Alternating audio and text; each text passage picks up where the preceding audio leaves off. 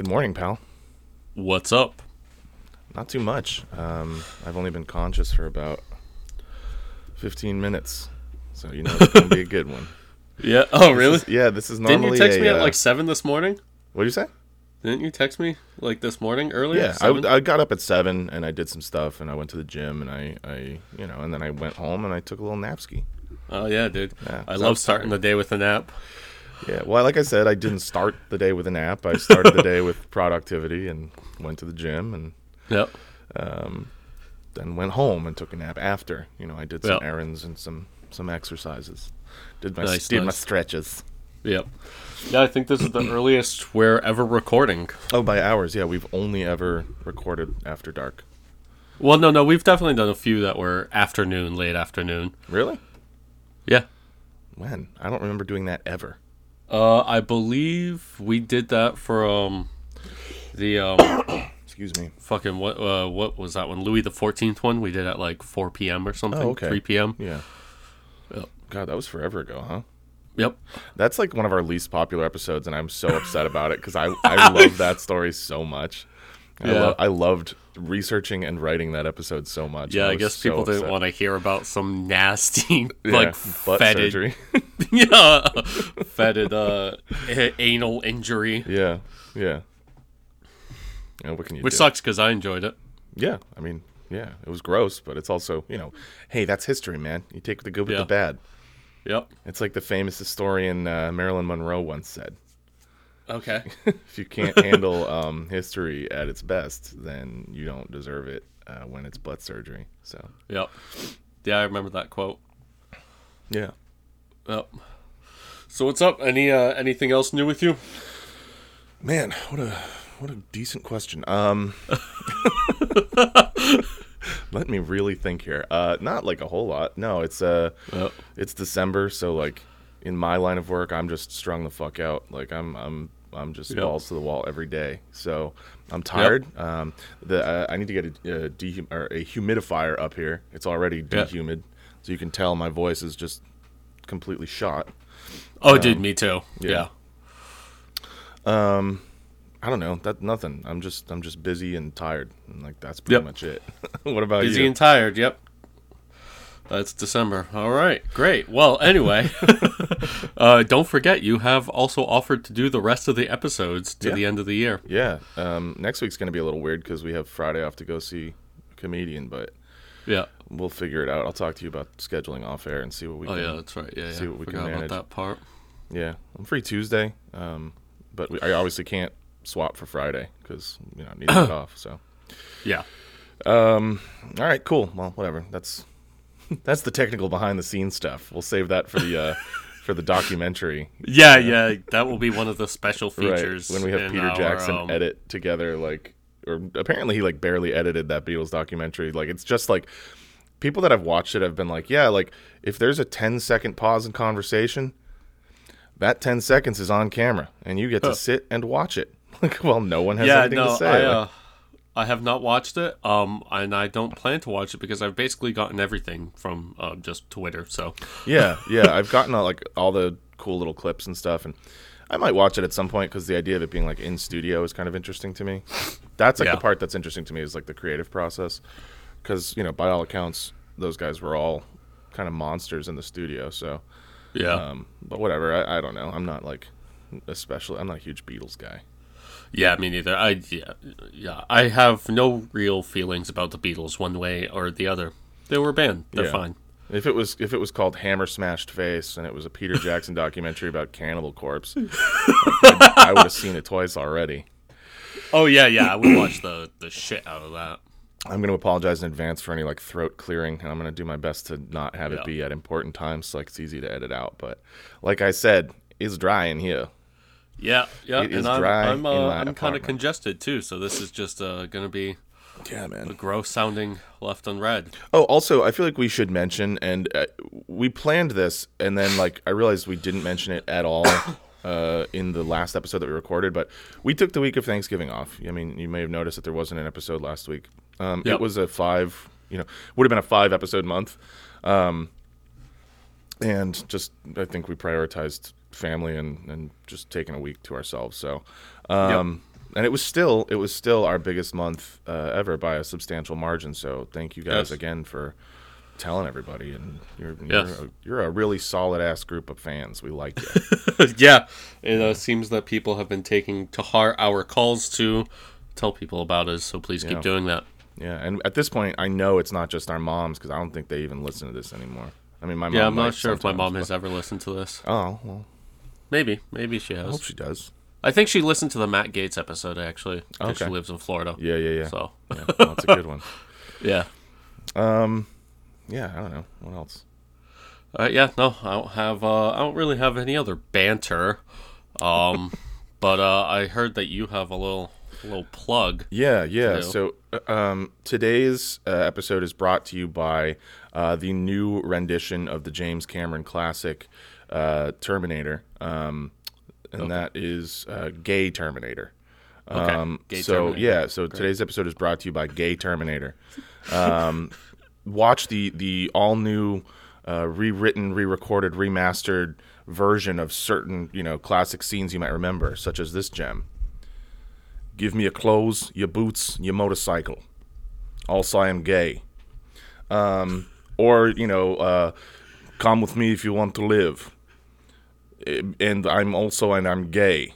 Um, yeah, and then I just think that it's really great to show such representation in cinema. Um, I think it's important that people understand that uh, anybody can be um, a cybernetic organism, living tissue of a metal endoskeleton. Happy Pride. Um, I think that it really uh, allows an opportunity for the young, um, misrepresented uh, LGBTQ plus uh, community in this country um, to feel included in, in a classic franchise, um, and you know, kill Sarah Connor. Um, I think that anybody can do it. So yep. So that's the ad for today. Uh, it's brought to you by Gay Terminator, uh, the new rendition of the James Cameron classic. Uh, where So were those actually clips from the movie? yeah, those were real clips. Um, Wow, Arnold sounds a lot different in these than he like ever has. yeah, yeah. Well, what can I say? You know, you spend enough time away from from Styria, uh, enough time away from from the Austrian hinterlands, and you know your voice is bound to adjust and change. Yeah, Yeah. So again, that is the the new version of Terminator, uh, where uh, the Terminator is um, is gay. I don't know if you could tell that from from what I said. So yep. thanks for that, guys. Uh, and I think Thanks, that's James Cameron. Uh, streaming uh, and in theaters soon. Check it out. Okay, great. Uh, that was great. Thank you. Yep. Yeah. Um. All right. Yeah. So I guess if we don't have anything else, let's uh let's start the actual show.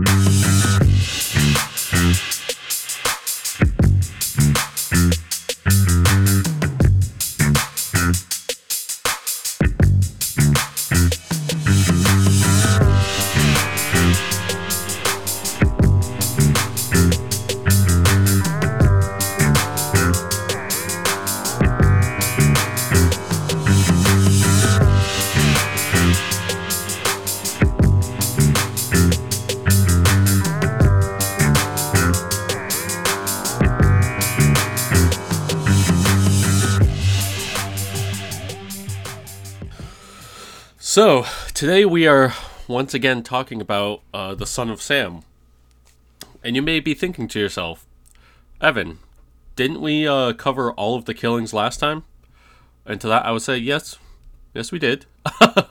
but there's a lot more to get into it, which um, you know, as I was researching and writing this, you know, I had uh, heard of some of these things, but I didn't really realize that like there were ties into the son of Sam case Yeah.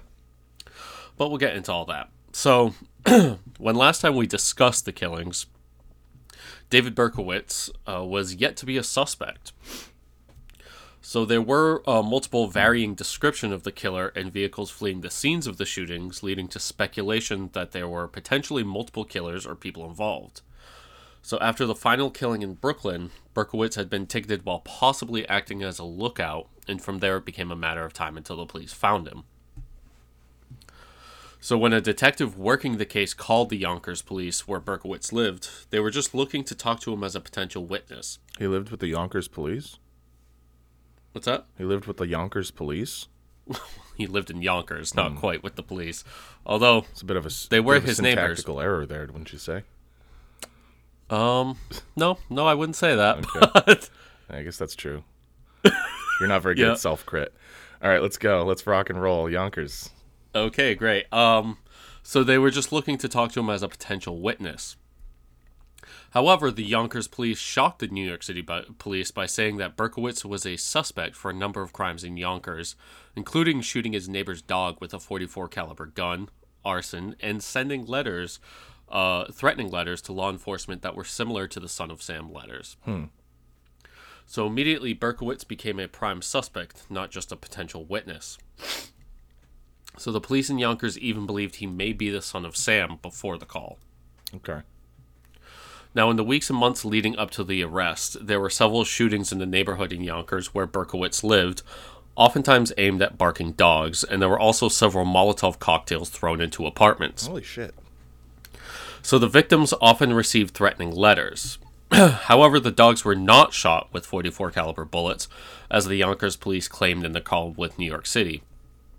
Still, all of the letters being sent around to the various peoples of Yonkers had the same handwriting and it matched David Berkowitz's. He had suddenly become a nuisance to the people in his neighborhood. Yeah, I'd say so. Yeah. Fucking neighborhood Now- lunatic who's just like sending people weird letters and chucking Molotovs into people's windows. Yeah, for sure, dude. Yeah, Fucking I would say that man. qualifies you as a nuisance, yeah, as for a, sure. as a menace.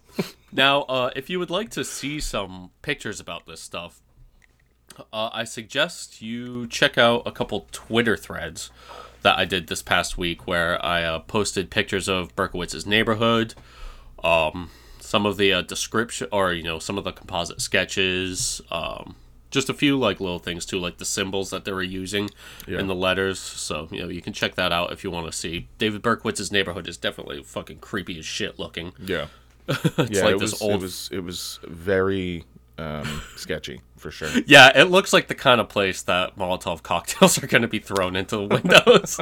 like it's uh it- the pictures like from the winter, so it's all like snow covered and it's just like really like horrifying looking. so crucially, Berkowitz at this point, uh, well, I would say he seemed like kind of a madman, and he drove a Ford. Right. So this did not match the New York City Police's outline of the son of Sam as driving a VW, a Volkswagen, which had been seen fleeing multiple scenes. Right, the yellow and also VW, being, right? yeah, and also like suspiciously following people before Yeah. killings, that kind of thing. Uh, and they also believed that he was kind of a smooth operator that could just melt into the crowd. Right. Whereas this guy is like a fucking screaming freak who's just like, I hate Yeah. everybody. I'm gonna kill your dog. Yeah, exactly. Yeah. Um, so even after they started checking him out, they didn't see him as the perpetrator, which this would not uh, jive with what they said later. Right. Which is that um, after they arrested him, they were like, uh, "Oh yeah, Berkowitz was on our radar for quite some time." Yeah. Uh, you know, just fucking police lying to cover their own asses. yeah. So when they arrived to question Berkowitz, uh, all indications were that they did not think he was the murderer. Yeah. Only two detectives showed up, no backup, and it wasn't even like the any like lead detective on the case. So they just thought he was maybe a witness. But then they saw his car outside.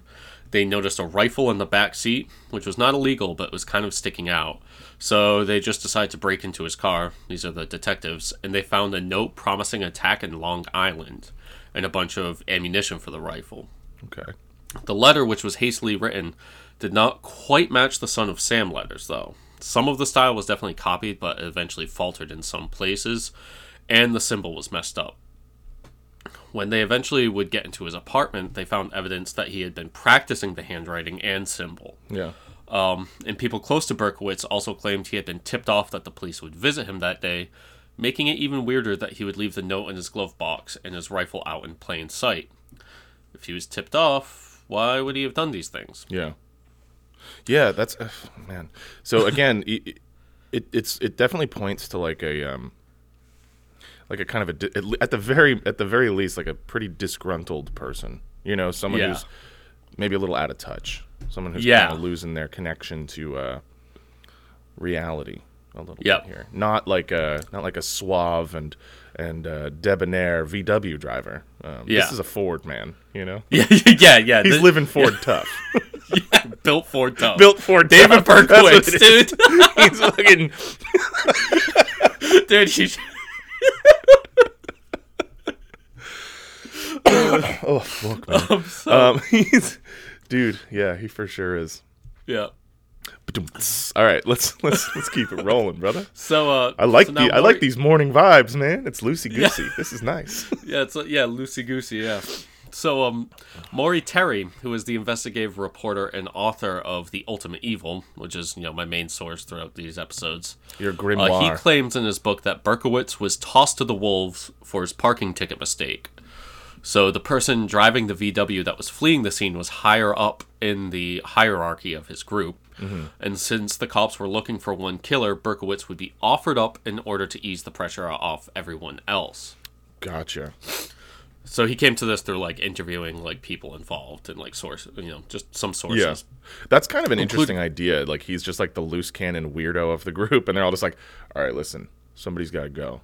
And um, I don't know if anybody have noticed, but David, David's a fucking weirdo.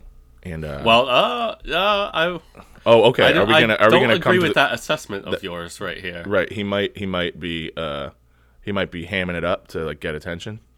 Oh, yeah, we'll get to that. Okay. Well, but anyway, I still like the idea that he's like the loser in the group, and they're just like, "Listen, guys, uh, someone's got to go." And um, Dave, this dog shit is getting out of hand. So I think it's. I think you got. I think we're gonna have to give him Dave.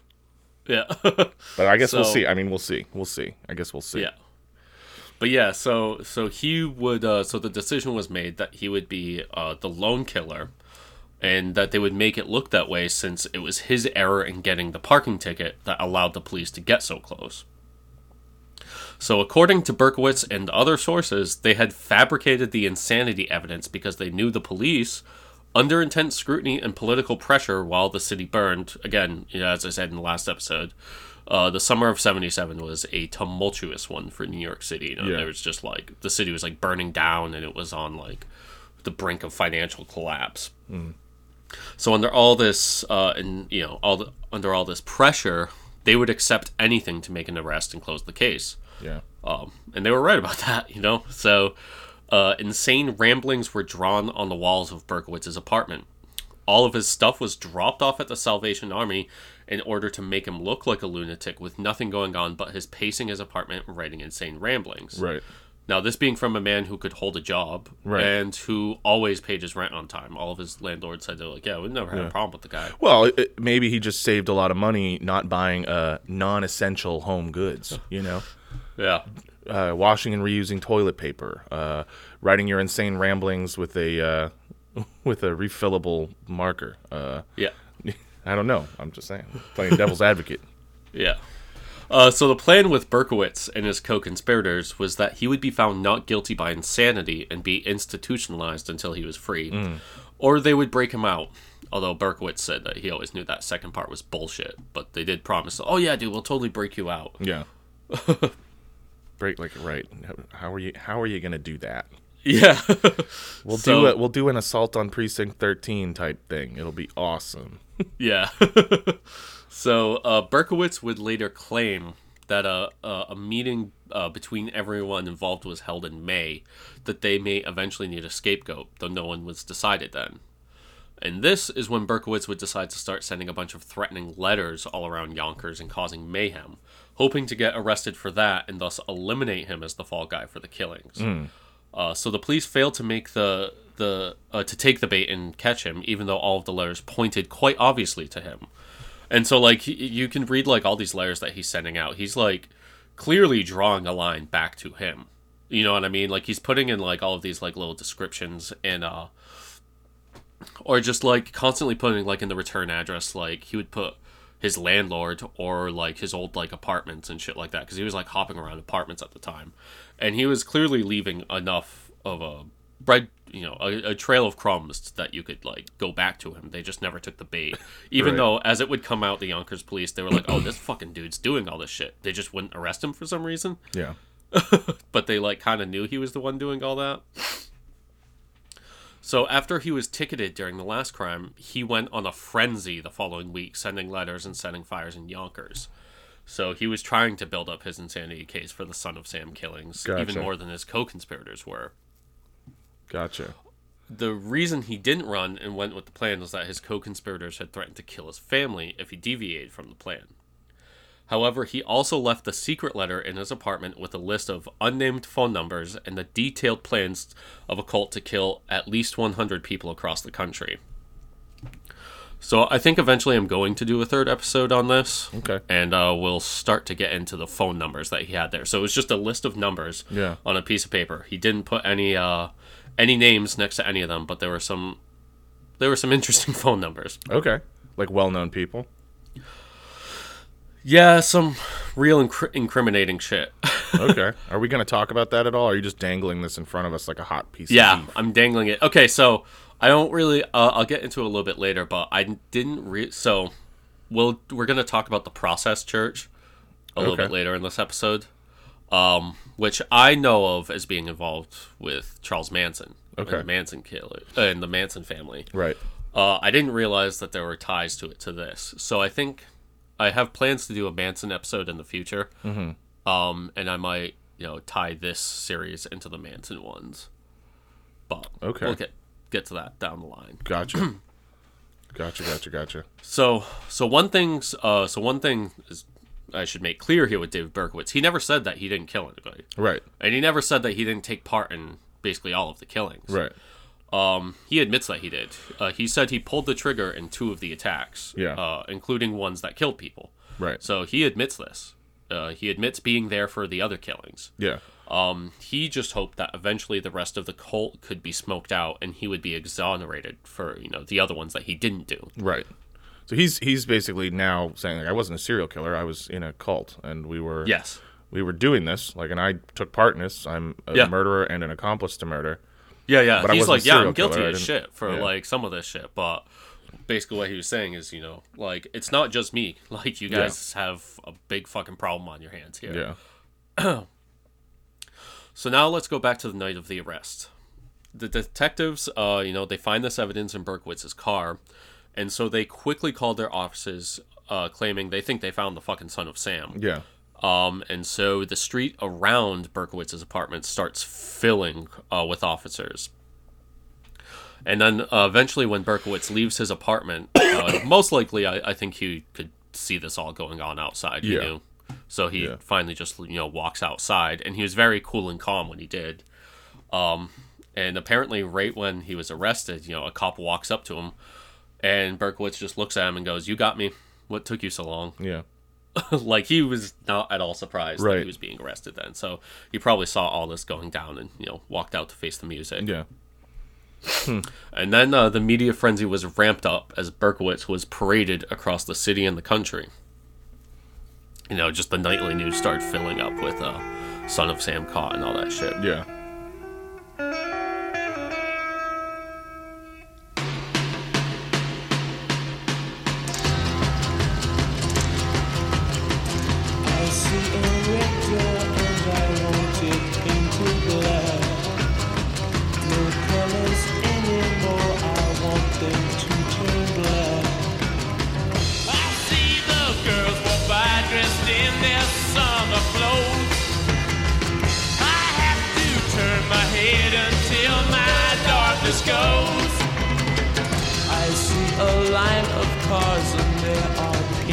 Black with flowers and my love both never to come back.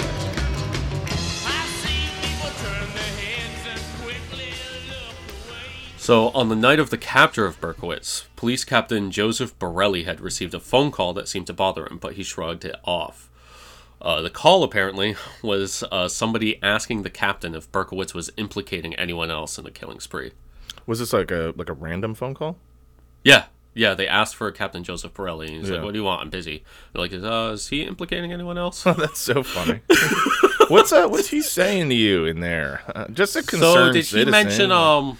did he mention a John Carr at all, or no? He didn't. Okay, great, great, great. That's oh no, that's not me. That's not me. That's not Oh me. no, no, yeah, That's I was not just me. uh, that was just a That's random not name. me. Sorry, I is- meant John just chose Doe. a name. John I Doe, saw yeah. Carr. John's the most common name. Like I just saw John Carr. I don't know.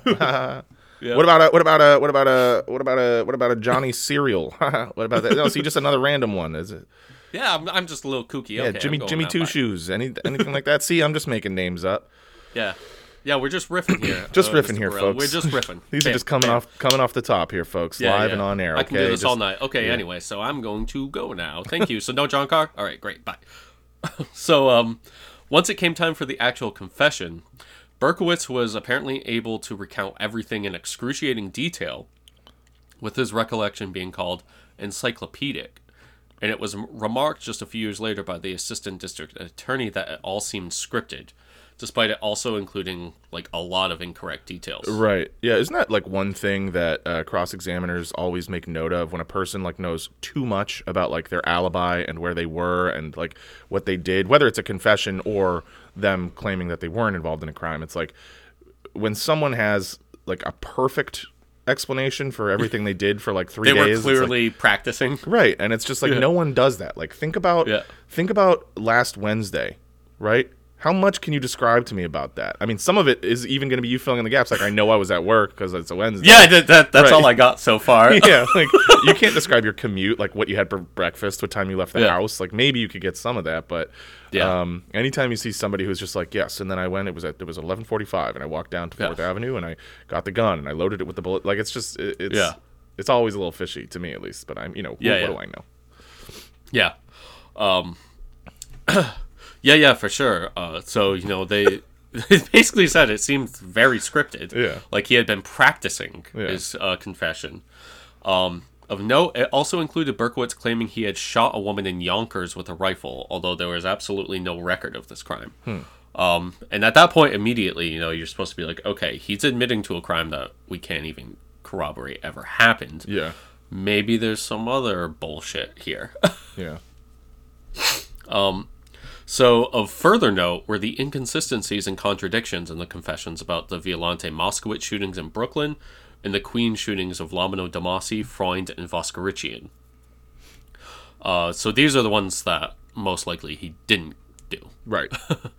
Um, so the questioning and confession, this time on the record, although against all protocol, some of some off the record talks had already taken place for like a while before his confession. They just didn't record any of it. Yeah. Um, so the actual questioning and confession began at 3:30 a.m. on August 11th. So Berkowitz called his car a yellow Ford Galaxie, even though it's really a beige or cream color. And he immediately, again, remember they're looking for a yellow car, so maybe he's trying to lean into that. Uh, he immediately starts saying that he would go out to kill when he got orders from his neighbor Sam Carr through Sam's dog, although it's not really a dog but rather a demon. It just looks like a dog. Maybe it was the dog on the phone. Yes, this is dog. yes. Hello. Uh, this is dog. Has he implicated any other dogs? I mean humans. In the, Yep. um, oh, the, the other guys just on the other line. You're just like. ruff, ruff, ruff, ruff, ruff, ruff, Yeah. He's just like, all right. Thank you, Mr. Dog. Okay, great. okay. All right. Um, so for the Brooklyn murder, he claims to be wearing exactly what Cecilia Davis had seen a man wearing. So it's obvious Berkowitz is the man she saw get a ticket and then saw again later, like half an hour later or 20 minutes, as he was walking to the scene. Yeah. So Berkowitz's timeline completely contradicts Davis's, who saw him go back to the park at 2:30, but Berkowitz claimed he had never left the park. Mrs. Davis's story was corroborated by the person she was in the car with. So in this confession, he would contradict himself through multiple tellings of the story when describing the couple that he attacked and what they were doing when he parked his car. His timeline was also completely wrong as to who was in the car and when. Remember, there were many witnesses to this crime. So there's like a bunch of people that they can like corroborate with, Yeah. and his don't match theirs. Interesting. He also said he left the park from a totally different place than the person that fled in the yellow Volkswagen. So remember, uh, there was a yellow Volkswagen that fled the scene. Yep. It has a person with long hair that kind of looks like a hippie or like dirty. Yeah, weren't they blonde? uh, yeah, person? it's like dirty blonde, like light brown. Berkowitz has very dark hair. Yeah. Um, the, and dark curly hair Berkowitz has, while this Yeah. person had like straight, long, like dirty blonde or brown hair. Got it. And they flee in a VW and get into like a chase with somebody else who was trying to stop them. Okay. Um, so Berkowitz was definitely not that person fleeing the scene. right. The police never questioned Berkowitz about the descriptions of the killer not matching Berkowitz's look or what he said he was wearing or his hair. The police never followed up on any of these discrepancies. The one time they did try to catch him lying, just to you know try to see if this is a false confession, which was about where he saw Violante and Moskowitz. Uh, he fell for it. He got it wrong, but they just let it go. Interesting. For the Bronx murders, Berkowitz again got some details wrong for the killings he potentially did not commit. He had Esau and Suriani seated wrongly in the car and forgot to state he had left a letter at the scene until prompted by the questioner. So the letter was in the newspapers, so that could be where he had heard about it, but they were Right. like, "Hey, did you um before you left, did you leave anything in the car?" And apparently Berkowitz said, "Oh yeah, that's right, the letter." Um so So he knew nothing about the yellow car following two girls earlier in the evening for that murder, and he was questioned specifically if he ever wore a wig during his crimes. He said no. And again, remember that the police they were constantly saying, "Oh, he's definitely wearing wigs. That's why the killers look different." Um. So both the That's Bronx a, questioning that's and such a hilarious like. That's like, man, I, what a what a what a jump. You know what I mean? What a what a Yeah. leap to make. Uh, two different looking people. Okay, uh, well, it's just definitely this guy in a wig, right? Like, Well, dude, my my favorite, my favorite like bullshit that the police came up for this. Uh, it's about the Brooklyn murders, where somebody where they were being asked why it is that like Berkowitz has like curly hair that's not long, Right. And yet multiple people saw the killer as a person with long straight hair, and they're like, oh, he probably dumped water on his head. like, it's just like what? dude, that's hysterical. I mean, like, it's just, I don't know. And then they also said they were like, well, Berkowitz is also like heavy set, and the killer was skinny, and they were like, oh, well, uh, he probably had a wig, and then he stuffed it into his shirt. Yeah, It's just like, man, you guys are really fucking stretching to, to, just to say that you got you caught the guy. What's that? Just to say that you caught the guy. Yeah, like, and like also like Berkowitz is fucking way bigger than like Yeah, he's the killer is sometimes described. Like literally, like probably like fifty to eighty pounds bigger. Yeah. and like Yeah, And so they were trying to say it was like, oh, he's probably intentionally gaining weight in between crimes. it's like what? Um, so uh, he so just to uh, really hammer home this for the Bronx questioning and the Brooklyn questioning, each lasted only half an hour. wow. They're like, oh yeah, great, yeah, fine, whatever. Um, so he would get details wrong in the Queen's questioning as well, including the color of victims' cars. Police would question what he was wearing, his hair, um, you know, so on and so forth, as the, the descriptions of the killer did not match him in any way.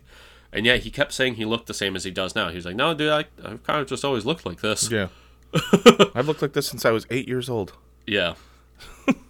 so he got details wrong, such as where victims were standing, if they were running from him, or if they saw him at all before he opened fire. Yeah. So for the Voskerichian shooting, Berkowitz was likely the guy on lookout who had passed a pair of joggers a couple times.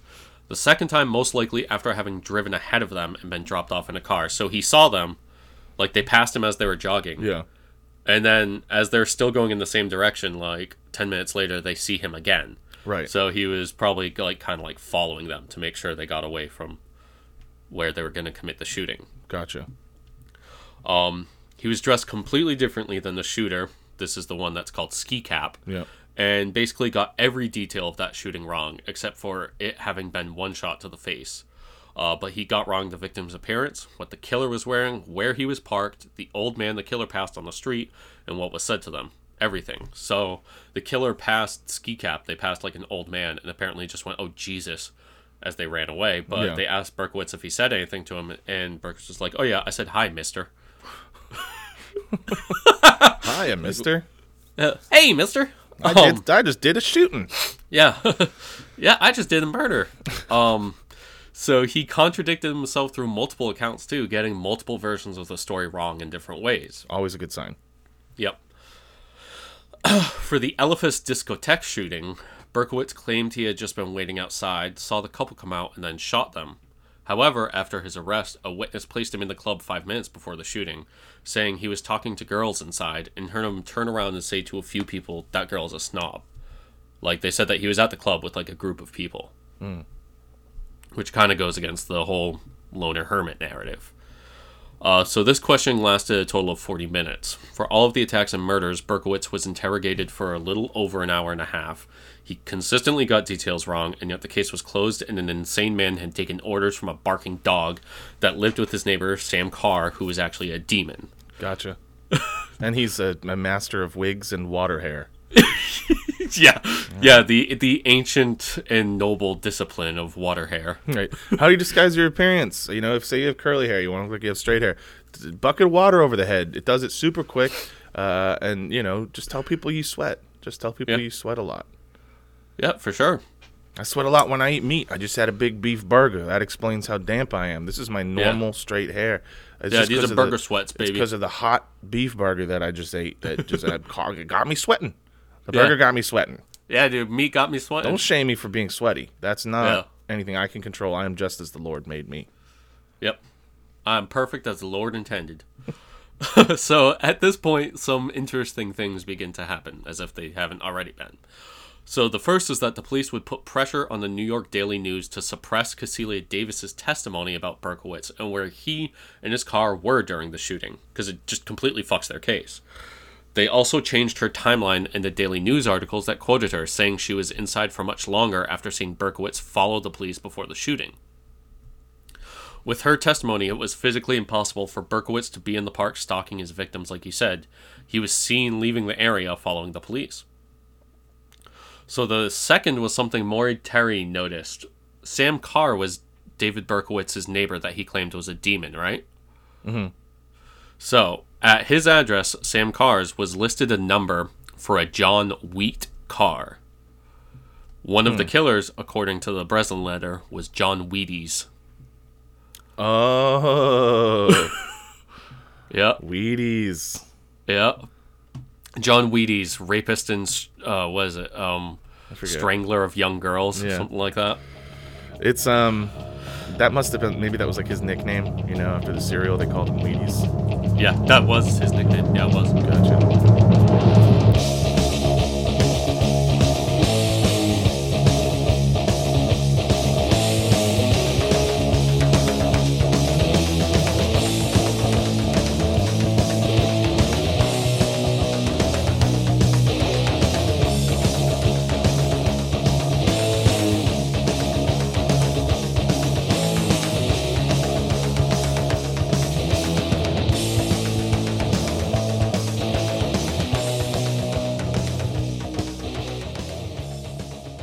So as it would come out, John Carr's nickname Oh, okay. really was Wheaties. I, called literally didn't Wheaties. even read that. I'm sorry. Yeah, I know. Yeah, it was literally the next line of my notes. Yeah, yeah. Well, Um, what, what can I say? However, according to both the Carrs and Berkowitz, they did not know each other. Uh, John Wheaties was in the Air Force, uh, and according to a friend, spent most of his time in the Dakotas.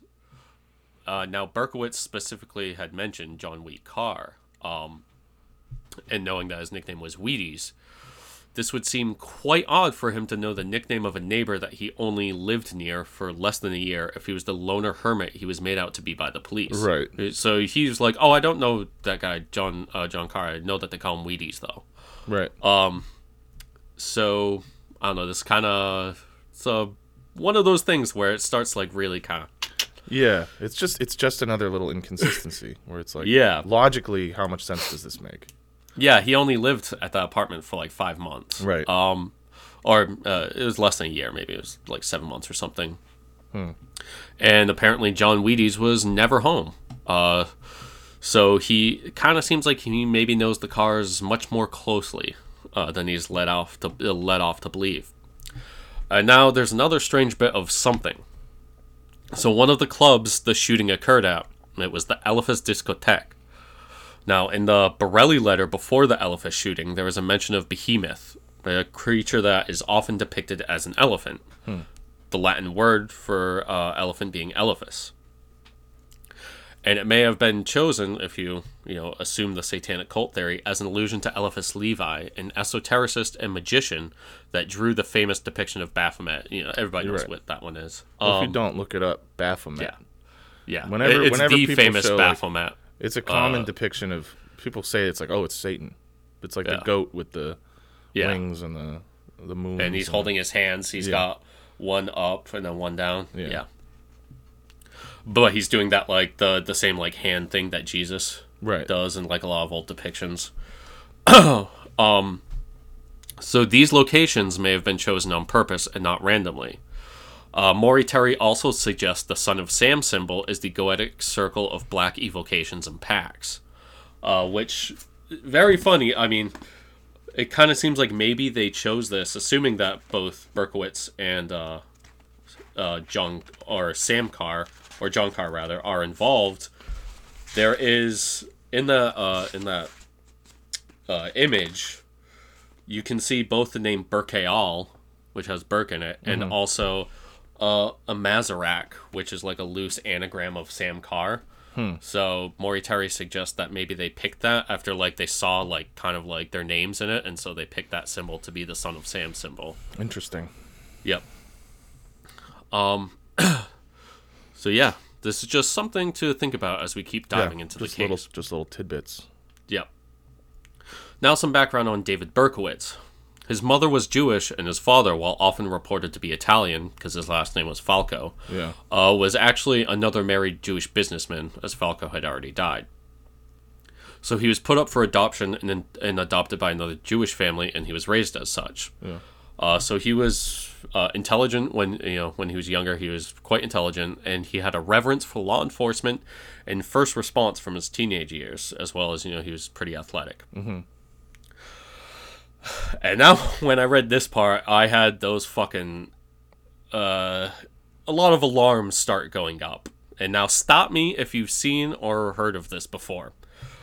So, David Berkowitz, a killer, uh, he joined the Army out of high school in 1971. He did not go to Vietnam, but he did get stationed in Korea and at Fort Knox in Kentucky. And while in Korea, he had apparently experimented with LSD, as did many of his fellow GIs. When he came out of the military, he was suddenly anti military despite being a war hawk beforehand. Now, I will not get too deep into the weeds here, but as you learn about the explosion of serial killers in the 50s, 60s, and 70s, keep in mind this is some, uh, something by and large afflicting the US. This is not to say that it doesn't happen in other countries, it has throughout history. But America sees such a fucking insane explosion of serial killers at this time. And look at how often the killer has military experience during the height of MK Ultra. Oh my god. and Berkowitz himself admits to LSD being a part of his military career. So just something to keep in mind. You're such a quack, dude.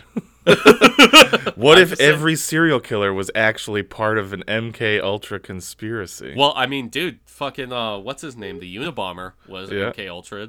Yeah. no, I know that. Yeah, that's Yeah. that's that's one. Yeah, and maybe maybe this guy too. Yeah. Yeah. Like I said, I don't want to get too deep into the weeds here, Right. but there is uh, a lot of writing on that. Okay. I will say. All right. Um, so after leaving the army, Berkowitz's life took a bunch of directions, including his suddenly uh, Baptist proselytizing for a bit, and then some odd jobs and constant moves around the Bronx to Yonkers, oftentimes not alleviating any sort of commute and constantly having higher rent, leaving places in the middle of a lease, then leaving after two months, while he dealt with the resentment of meeting his birth family and realizing how they rejected him. He would travel to Texas to buy a 44 caliber bulldog, and less than two months later, the killings began. Hmm. So Maury Terry would also decode a PS in the Breslin letter, which, when substituting some words for associations and reversing other ones, gave exact directions to Berkowitz's Pine Street apartment from the Bronx. Uh, so his actual decoding it definitely kind of veers into crackpot territory. Um, and you know, I, I've got problems with some of this book, the the Ultimate Evil by Maury Terry. There's you know certain parts of it that you know am not that big into, but Yeah. I think by and large it's very, very, very good. I mean, it's compelling Oh. to say the least. He's definitely Yeah. painting a an interesting picture, and we should reiterate that's where like a lot of the angle of this episode is coming Yeah. from. Is this like pseudo crazy kind of you know conspiracy. Yeah, I mean, uh, yeah, the, he definitely wore himself into the ground researching this. yeah, yeah, yeah, yeah, yeah. And I, I'm mainly showing off his viewpoint, although Yeah. I, I will say he's quite convincing Yeah. for like a lot of this shit. Sure. Um, but you know, regardless, things are starting to look quite hairy here. So, pretty quickly after being arrested, Berkowitz would write more letters after people wrote to him. Quickly, he began warning that there were other sons of Sam out there, and some of his old acquaintances and friends doubted that he could have written the Breslin letter. Uh, many of the letters were apparently above his composition level, and the print did not match his at all. Now, in the summer of 1977, another death happened this time in Yonkers. It was overlooked for years, but the mailman who at the root of the Carrs and Berkowitz had said something that got published in a letter to the newspaper back in July. He was quoted as saying, Sometimes a mailman learn thing, learns things about the people on his route he'd be better off not knowing, and he sees things he'd be better off not seeing. Now, this was sent in after Maury Terry had been writing in the newspaper of a conspiracy. So, in the months leading up to this mailman's death, he apparently had been telling people that he was afraid for his life, but he wouldn't say why. This was noted by multiple people throughout his life, many of them not knowing the others. And then he supposedly killed himself with a shotgun after telling his wife he was going to the basement to grab something for their young children whom they were bathing. A note was found. The note said, Remember that day at Glen Island with the Italian family? I think that it's their doing. Uh, so his wife said this seemed to be a reference to a small argument over a grill back in June, months before his death. Uh, so this was a supposedly a note that a man wrote before committing suicide. Uh, events leading up to his death also indicate that he feared for his family's life by routinely not letting them away from him for long, including on trips he usually did solo. Yeah. But maybe he did kill himself, and maybe he wrote the note to try and get whomever he was scared of off his family's back. Right. Um. So Berkowitz also gave away during some questioning from the reporters working on the conspiracy angle that he most definitely knew John Carr. He was slipped a piece of paper that said, We know you're involved with John Carr. He apparently went white as a sheet, fell backwards, and nearly fainted. Like they were about to call in the doctors because he got like so fucked from it. Um, He would also duck questions about if he was with anyone at the Brooklyn killing or if he wrote the letters alone. So after the Carr note, he refused to say another word. And so that apartment that Berkowitz briefly lived in in early 1976, the landlord was a man named Jack Cassara. Jack Cassara worked with a neo-Nazi named Fred Cowan. Cowan had murdered six people before killing himself in 1977 on like a spree killing. Hmm. Berkowitz apparently had clippings in his room from Cowan and his attack and called him one of the sons. Cassara was likely an innocent link, but Cowan may have put Berkowitz up in that room.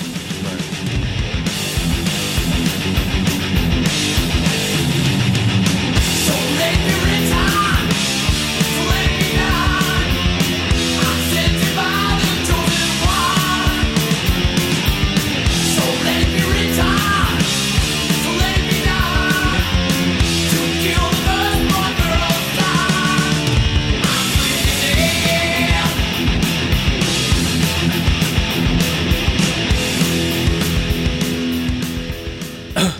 now I want to get into something called the Process Church of the Final Judgment. Have you ever heard of them?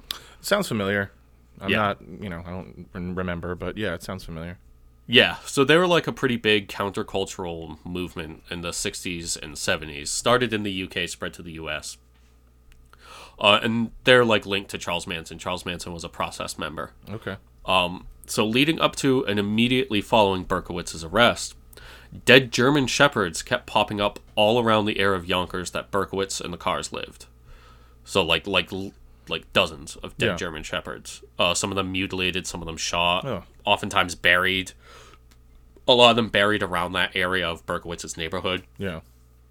So two people from Pine Street in Yonkers, um, which again that's his neighborhood, one of which claimed to be David Berkowitz, had even called about adopting the same German Shepherd within hours of each other. Although Berkowitz and the police would claim that David never went to that kennel or made that call, but somebody claiming to be David Berkowitz definitely did, and showed up at the kennel as mm-hmm. well. Now, other places where dead German Shepherds kept popping up Houston, where Berkowitz bought his 44 caliber bulldog, and we'll get back to the Houston angle in a little bit, and Minot, North Dakota. Uh, and there were also places in Northern California, Southern California, and New England. And remember, North Dakota, in episode one, we talk about the Arliss Perry murder. Right. And she's from that area of North Dakota. Yeah, Minot, right? From that Yeah. town, right? Yep. Interesting, interesting. Yeah, things are starting to get really fucking interesting Yeah. here. Um, so now I want to talk about the Process Church now, which is officially called the Process Church of the Final Judgment. Now, itself, uh, it, is a splinter of Scientology. Okay. And it was founded in the UK in the 60s, but it spread across the US uh, throughout the 60s and 70s before folding. So it would have ties to other countercultural and cult killings, but one thing it definitely did tie into, they were fucking really into German shepherds. So like the like Alsatian German shepherd is like the symbol of the process church basically. Uh they uh they kept German shepherds, they bred them and oftentimes people would have basically like a German shepherd while they were in the group. Yeah. So, along with the reference uh, in the Breslin letter to the 22 disciples of hell, on top of all the occult and esoteric references, it is very much starting to look like there's some kind of cult shit at play here. Feeling pretty Now- culty. Yeah. So, remember before uh, when I said the Borrelli letter mentioned Behemoth? Uh, the next uh, paragraph talked about the Weimon of Queens. It starts to look like the Elephant shooting in Queens was planned in advance, and the cops had been saying all along that they were random. So a lot of the Borrelli letter is written like someone living in the Carr house as well. It makes mention to features in the house belonging to Sam, as in Sam Carr, and photographs confirm it, whereas Berkowitz lived a bit away in an apartment building nearby. It also talks about Sam's garage, all these different things. And for another link to occultism, uh, the Breslin letter began with "Hello from the gutters of New York City," which are filled with dog manure, vomit, stale wine, urine, and blood. Uh, these, uh, you know, five things are listed in occult books and invocations during Black Mass. Uh, so all but one of the attacks also took place within a few days of an occult holiday. Which do they say which one? Uh, there's like all of the killings took place within a few days of occult holiday. So Okay. like all of them. Gotcha. there's a bunch of I different got it, I got it. Yeah. yeah. uh, so as I said, the founders of the Process Church were former t- Scientologists that split with L. Ron Hubbard over some philosophical differences. So they were ra- named Robert Moore and Mary Ann MacLean, uh, and were involved in advanced training at the Hubbard Institute of Scientology. What, what are you doing? What? You falling asleep? No. No, I was just listening. oh, okay. No, dude. It's No, it looked like your eyes were closed and that your noon, head man. was down. Okay. I'm not falling asleep.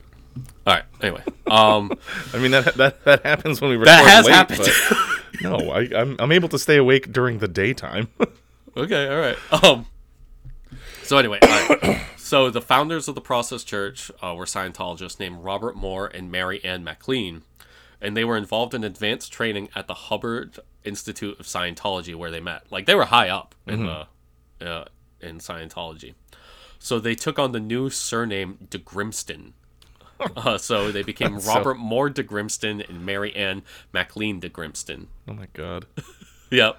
Now here's where shit gets really crazy. De Grimston. yeah. It's like a bad like dime novelist name. Dude, yeah, for yeah. it's so stupid. Uh, so apparently they were really heavily involved in mind control and experimented with such. They called their experimentation compulsion analysis and believed all individuals were responsible for everything that happened to them. Famously saying that the Jewish population of Europe chose the gas chambers. That's a hot take. Yep. Um, they quickly found wealthy converts naturally and grew in power in the 60s. So the leaders and the acolytes then each got German shepherds. They eventually moved to the Yucatan Peninsula in Mexico and began experimenting in satanic worship. They would move back to London and start getting into famous rock and roll circles. They began promoting worship of both Christ and Satan as judge and executioner, respectfully. Hmm. And they believed that through chaos they could bring the second coming. So in 1967, the Process Church would infect the American countercultural movement and would tie heavily into the life of Charles Manson in the coming years. The church itself allowed adherents to pick one of three paths.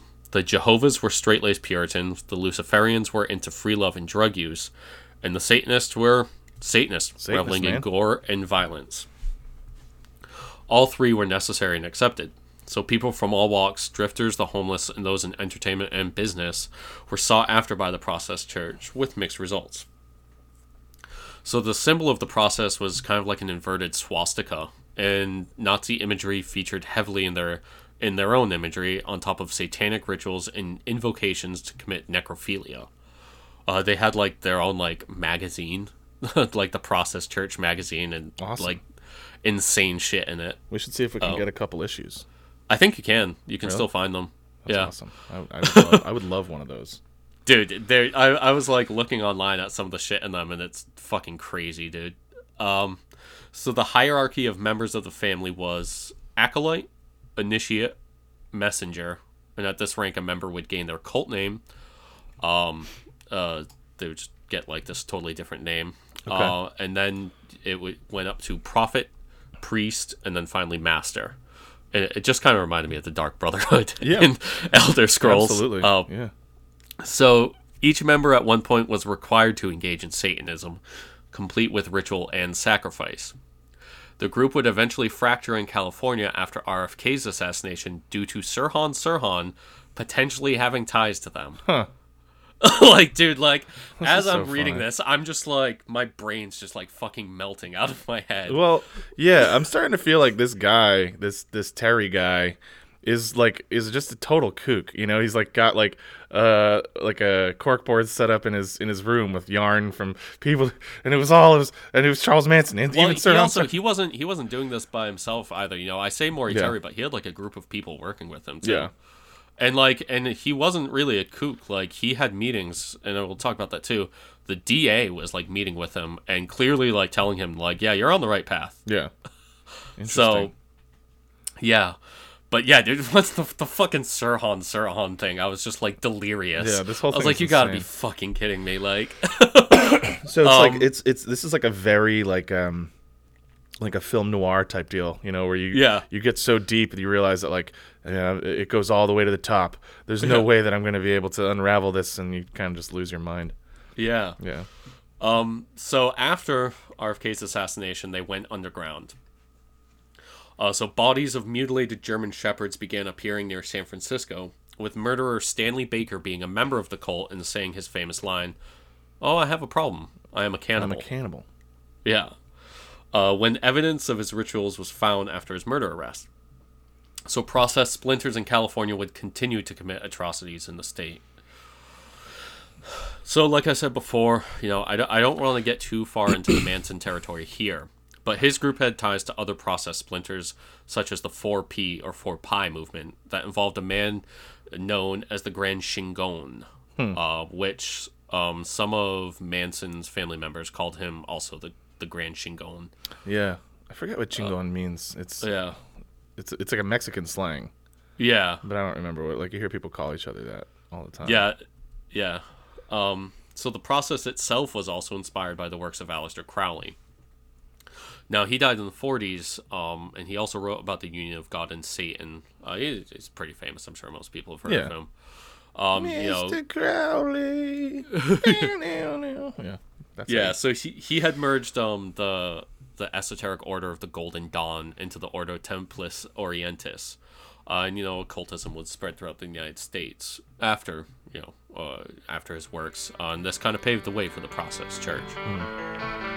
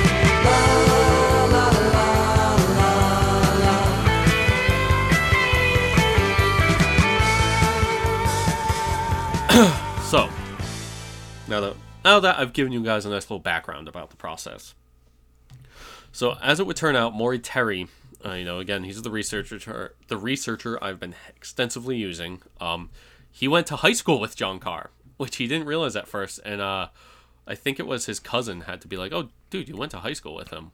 Um, That's funny. yeah. Uh, so John Carr had gone to high school with him for one year before Carr transferred to a Catholic school. He also had an interest in um, bagpipes, uh, and he uh, had joined a bagpipe band back then. That's something you do. Yeah, so recall in the Borrelli letter the brief Scottish phrase "Ugh, me, oot, me hoot it urts, sonny boy," and the police believing the writer had gone to Catholic school, and also the writer, uh, the letter kind of being written as if somebody was living in Sam Carr's house. Right. So, uh, some of Terry's, uh, some friends of Terry's are related to him while talking about the case that they had dinner with a salesman just after Berkowitz was apprehended, and before any conspiracy stuff had come out. During the dinner, the salesman told the couple that he knew Son of Sam was in a satanic cult from Yonkers and they helped him commit the murders. He knew because he was acquainted with people connected to it. So this salesman was eventually tracked down by police after like going on the run, and he was questioned by officers. Uh, so he would admit to the convo, but he claimed to not know anyone connected to the killings. and uh, for the for the work to this point, uh, uh, Terry and company did meet multiple times with police and even the DA's office, and the meetings were not procedural. The police thought they were definitely onto something, and people high up in the DA's office, like his like second in command and shit, uh, were uh, were the ones to meet. Sorry, they met with Terry, and they clearly did not blow smoke up their ass. They had doubts that Berkowitz acted alone. Interesting. So bo- both during and after the Son of Sam killings, there were also other strange killings tied to the occult in the tri-state area, including a sniper uh, attacking young girls who would speed away in a dark green car with a white vinyl roof, and people popping up with various process-style ties to them killed in violent crimes. Uh, this is in the months surrounding the Son of Sam killings. Uh, and I swear, there was the story of an honest to God Westchester Dartman who would attack young women with a dart gun around the area, including in Yonkers. He was just running around and like firing darts, not even killing people, just firing darts at people. Westchester Dartman. Yeah. like okay. What an Uh, awesome. there was also a um the Westchester child rapist Oh. who supposedly was driving about five different makes of cars. Kind of sounds like Son of Sam, where there's all these different cars. It's a lot less Um, funny than uh, the Westchester Dartman. Yeah. Uh, now remember, John Wheaties was called the rapist of young girls. Yeah. Uh, so dead German shepherds in the dozens start showing up, and uh, one of the occult killings even happened right next to a police chief's house, with like the body being tossed on his neighbor's lawn. So were these people all like supposedly what like accumulating German shepherds, and then they were all going to kill them at the same time or something? Like is So the Process Church definitely accumulated German shepherds. Yeah. and the thought is that maybe this cult was a splinter of Process, where uh, they started sacrificing the German shepherds. okay? Yeah. Interesting. Yep. so again, all of these attacks are happening right around uh, where Son of Sam was killing, and at the exact same time. Uh, so a New York Post writer involved with Terry and Company told them about a woman that kept contacting him with details about Berkowitz being in a satanic cult, and the cult was killing people, not Berkowitz alone. To back up her story, she told about how one of her cars was actually, uh, one of their cars was actually taken from a girl named Jane who was chopped up and tossed near Little Neck Bay. She talked about a safe house for the cult being located on Staten Island that was used for black mass rituals. She also said a former detective was supplying the cult with dope. Hmm. Following up on this, though, Terry came to the conclusion that it was a hoax, and then after the trail went cold, he decided to drive by the Carrs' house in February, a few days after a huge snowstorm. So, like, at this point, he was like, I don't know, man, I'm just going back to the drawing board. Yeah. And wouldn't you fucking know it, right there in the driveway was a car with a license plate from North Dakota. Interesting. John Wheaties. John Wheaty's car. Yeah. so, Thickens. yep. So, uh, for the next couple weeks, the car never moved in Yonkers. Uh, sometime during those weeks, John Carr ended up dead from a gunshot wound in Minot, North Dakota, apparently having fled back to North Dakota by plane and leaving his car behind. He wasn't expected back for months. Uh, it was up in the air if it was suicide or homicide. Of note was that John Carr was a good match for the Lomino DeMasi shooting composite sketch. He was left handed and he owned a fatigue jacket. The shooter ran away with the gun in their left hand and was wearing what looked like a fatigue.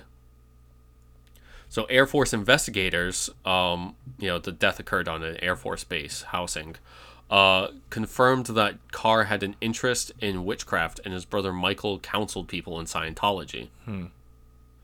Uh, so John Carr spent 12 years in the Air Force and was stationed in Thailand, Korea, and Panama City, Florida, before being stationed at Minot Air Force Base in North Dakota. He was discharged for, among other things, drug use on October 13th, 1976, and was in the New York City area at the time of at least four and potentially five Son of Sam attacks, including the Lomino DeMasi shooting, in which he matched the composite sketch. He was placed in Houston by his brother Michael on June 12, 1976, the day David Berkowitz was in Houston buying a 44 caliber bulldog. He was a notoriously heavy drinker and user of psychedelic drugs. So Berkowitz would later call him an unstable weak link. On the night Terry found him, he reportedly called his ex-wife and claimed the police were hot on his trail, and the police were also searching for him. He left New York City a couple days later unexpectedly, and two days after getting back to Minot, he was dead. Holy smokes. So it certainly appeared like John Carr was running from something.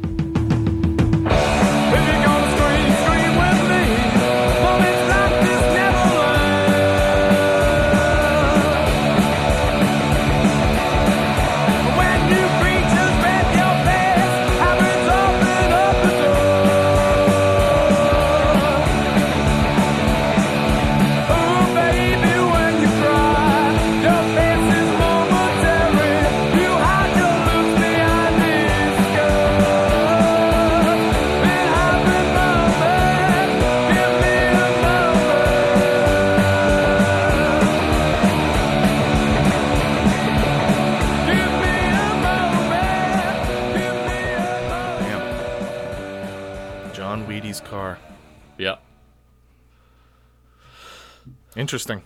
Yeah. That's all I've got so far. Yeah, it's a it's this is a weird one, man. It's um Yeah. I mean, it definitely seems like. So I mean, you know, I, I I love I love like all the all the little departures into like MK Ultra and all that stuff. Yeah. You know, I I do think that it's like also possible that David Berkowitz was like nuts and delusional and like maybe not, but um it's just interesting to me to I think mean, he like, definitely wasn't crazy. Like multiple, he was like looked at multiple times, and what like every doctor came away with was like, "Oh, this guy's faking." interesting. Yeah, Um, it just makes me wonder like how much of this is legit and how much of it is just like tangential and like coincidental. You know what I mean? Like, and obviously some of it's re- like it seems pretty clear that there's like a cult involved yeah, and that David Berkowitz wasn't acting alone. I mean, that seems yeah. that seems pretty pretty legit. Yeah. And then there are just so many like different like fractal patterns spiraling off of that Yeah, main yeah, thread yeah, where it's just like, okay, how many of these are real and how many of these are red herrings? You know what I mean? And yeah, it's like, that that well, that's why I wanted to tell the story too about that the red herring about the the cult house in Staten Island. yeah, So that that ends up being like fucking like ten pages or something in this book, um, where they like track down this place and they go there and it was just like total bullshit. yeah, That's that's why I wanted to, kind of to tell that story too. right, because it, it you know you know my you know my takeaway from this is i at the very least i think this is directionally true yeah. like Right, all of it's, this it's in the right direction. Yeah. yeah yeah it, it is for sure directionally true like i definitely don't think david berkowitz did these killings alone Yeah. I, yeah, no, me I. I think at this point I, that's like proven just from the brooklyn shooting the Yeah. timelines there are so many witnesses to it all with corroborating stories right. and the only one who the only one the only story that doesn't match everybody else's is david berkowitz's right. Right. like there were like 10 different people corroborating the timeline of those attacks and his doesn't match Yeah. um so like i mean i think that's for sure true and then like you know just like all the crazy shit with the process church and scientology it's like you know and this is like one of the things that i find like so fascinating about like america in the 50s and 60s and 70s is that it is like this strange fog over the country. Yeah. like you know what i mean? Like and just you know it- there's definitely a vibe to all of it and it's just like it starts off one way in the 50s and by the 70s it's like this weird like really like evil like twisting of it all. It's just like really like gone down into this like strange like almost simulacrum Yeah. of itself and it's like so difficult to really parse out like what's real and what's not and there are all these threads that tie together and then Yeah, like and everybody know was fucked up and experimenting on drugs, and there really was. I mean, the the explosion of serial killers yeah is kind of fascinating. Um, and obviously, there are still serial killers, right? And it's like you said, there have been serial killers throughout history. They exist in other Yeah. places. It's not just America, but you know, all these famous serial and up through the '80s too. Frankly, because uh, this was definitely still like a thing in into the '80s. Um, you see just like this massive explosion of these these people that are. I mean, they're mostly men who are with military service yeah, yeah, and it's it's it's just weird. Um, yeah it's like why? What was what was it in the cultural zeitgeist that was like prepping things for? that Now, I mean, then you can obviously talk about like, you know, what would the modern equivalent be like mass mass shootings and stuff. That's like Yeah. taken taken. yeah maybe the- spree killing has really taken over yeah, yeah, You don't have the same. It's just interesting the way that violence, especially in this country, has uh, evolved, and violence in the public eye has evolved. Well, And, you uh, know, I'm sure there are people listening to this that are like screaming at me to get into like program to kill territory now. sure. Which I may eventually, but that's kind of like what I was hinting at with, Yeah. um, you know, look at the backgrounds of this explosion of serial killers, Yeah. and you know, I I, I will say I don't think that it is a coincidence that the CIA owned all of the LSD on Earth in the 50s Yeah. in early 60s and by the late 60s there was a massive explosion of it and then this and then we went to Vietnam and where it was the biggest producer of heroin and then or you know poppy and then there was an explosion of heroin in the US and then we go to Afghanistan Afghanistan becomes the largest producer of heroin on earth and then there's a huge opiate explosion Yeah. I will say I don't think these are coincidental Right. And then people that get caught in like the you know, the the, the crossfire of like, you know, the experimentation with all these substances and stuff. Yeah. Um some of them come back and they're just fucked up and they're just like, I need to fucking cut people's heads off. That's what Yeah. I need to do. yeah I mean yeah like like we said with Unabomber Unabomber is confirmed as having been MK Ultra Yeah. when he was at Harvard Yeah. and it destroyed his mind Yeah. and he became an anarcho-primitivist Yeah. terrorist Interesting. yeah so you know i think it's really important too when you get into these things like you know i think sometimes maybe people and you know me with like my criticisms of the cia and whatnot i think what the cia is really good at is adapting i Yeah. don't think they plan all these things i think they're very good at working in chaos Yeah. and adapting to changing situations. You know, and uh, you know, certain things too. Like uh, I am, I'm also of the belief that like MK Ultra, you know, they say it ended, um, but they lie about everything. you know, what I mean, that I think that's a limited hangout. I don't think MK Ultra ever ended. I think it just changed. Sure. You know, I think that uh, there's probably a lot of work being done on influencing people's behavior and opinions through the internet, um, through sort of like substance abuse and that kind of thing. There's the famous book uh, how, how to win friends and influence people. Uh, you know, that that who knows, maybe that's tied in somehow. I, I guess so, yeah. you know you know what i'm talking about right that like self-help book that does I mean, I've heard of it. yeah, yeah yeah. i've never read it but... Yeah. oh man what a tangled web we weave Yep. Yep, for sure. All right, well, david berkowitz man yeah, David Berkowitz. yeah I, I it's funny because it's like well it's frustrating more than funny um because a lot of this stuff I, I guess we'll just never really know Yeah, I mean, yeah, that that's the most frustrating part of it. Yeah. Is that it's like most of it's lost in the ether. yeah Like, it'll, it'll always be conjecture because it's just yeah, like, some of it's really solid conjecture but it's like you just you we'll never know yeah, yeah, exactly, yeah, well this was an interesting one man yeah, I hope we do come back to it and you know tie in some of the Manson stuff and and talk Yeah. about uh this this weird influx of German Shepherd cults. Dude, dude, dude, the Alsatian German shepherds, man. Interesting. Yeah, yeah, and also, yeah, I would suggest people if you are if you are interested in, uh, I would look into the the Process Church. It's a very, fucking bizarre. Check out. Uh, I I kind I kind of want to do like get like an old episode of, or, or an old uh, edition of their magazine. Yeah, like I you can definitely buy them. I saw them online. People Yeah. still have them. That's so Uh, funny. I, I would love yeah. one also. What's that? I said I would What's love that? one also. Yeah, dude, fucking uh, yeah. Look, look them up. Look up their like fucking imagery and shit. Like I said, like their uh, I posted some of it on Twitter, but yeah, Yeah. their logo is like this weird up sort right of now. swastika looking thing, which is pretty funny. Here, Yeah. I'll send you it. Did you did you see it when I posted it? I saw some of it. Uh, I don't think Yeah. I saw everything you posted. Believe it or not, I, I just don't go on Twitter that often. I do believe you. Yeah. I wish that Uh, I yeah. could get myself into it, but. Oh yeah, okay. I see. What you, you know what? It, Yeah. it kind of looks like that symbol that Metallica uses for themselves. yeah, I wonder if they're in the of. process church. Yeah, This Yeah. is weird. yeah, dude. It's got like uh, almost this kind of fucking um Alejandro Jodorowsky vibe to it too, Sure. like some holy mountain shit going on. Dude, you can buy like Process Yeah. Church of the Final Judgment T-shirts. Yeah. this is so. People are so fucking stupid. This is Yeah, I just sent you. Look at this image that I just sent. in Skype. Yeah. Uh, come on, Skype, open up. Oh, I want to see the image. All right, this is stupid. What's going on here?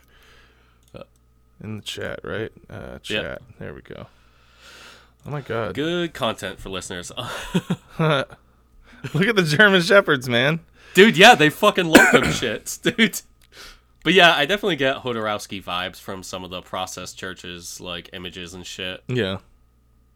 Oh, dude, I'm looking. I'm seeing the pictures of the Ningen Yeah. that we had in our chat. Oh, really? Paul Rudd Ningen.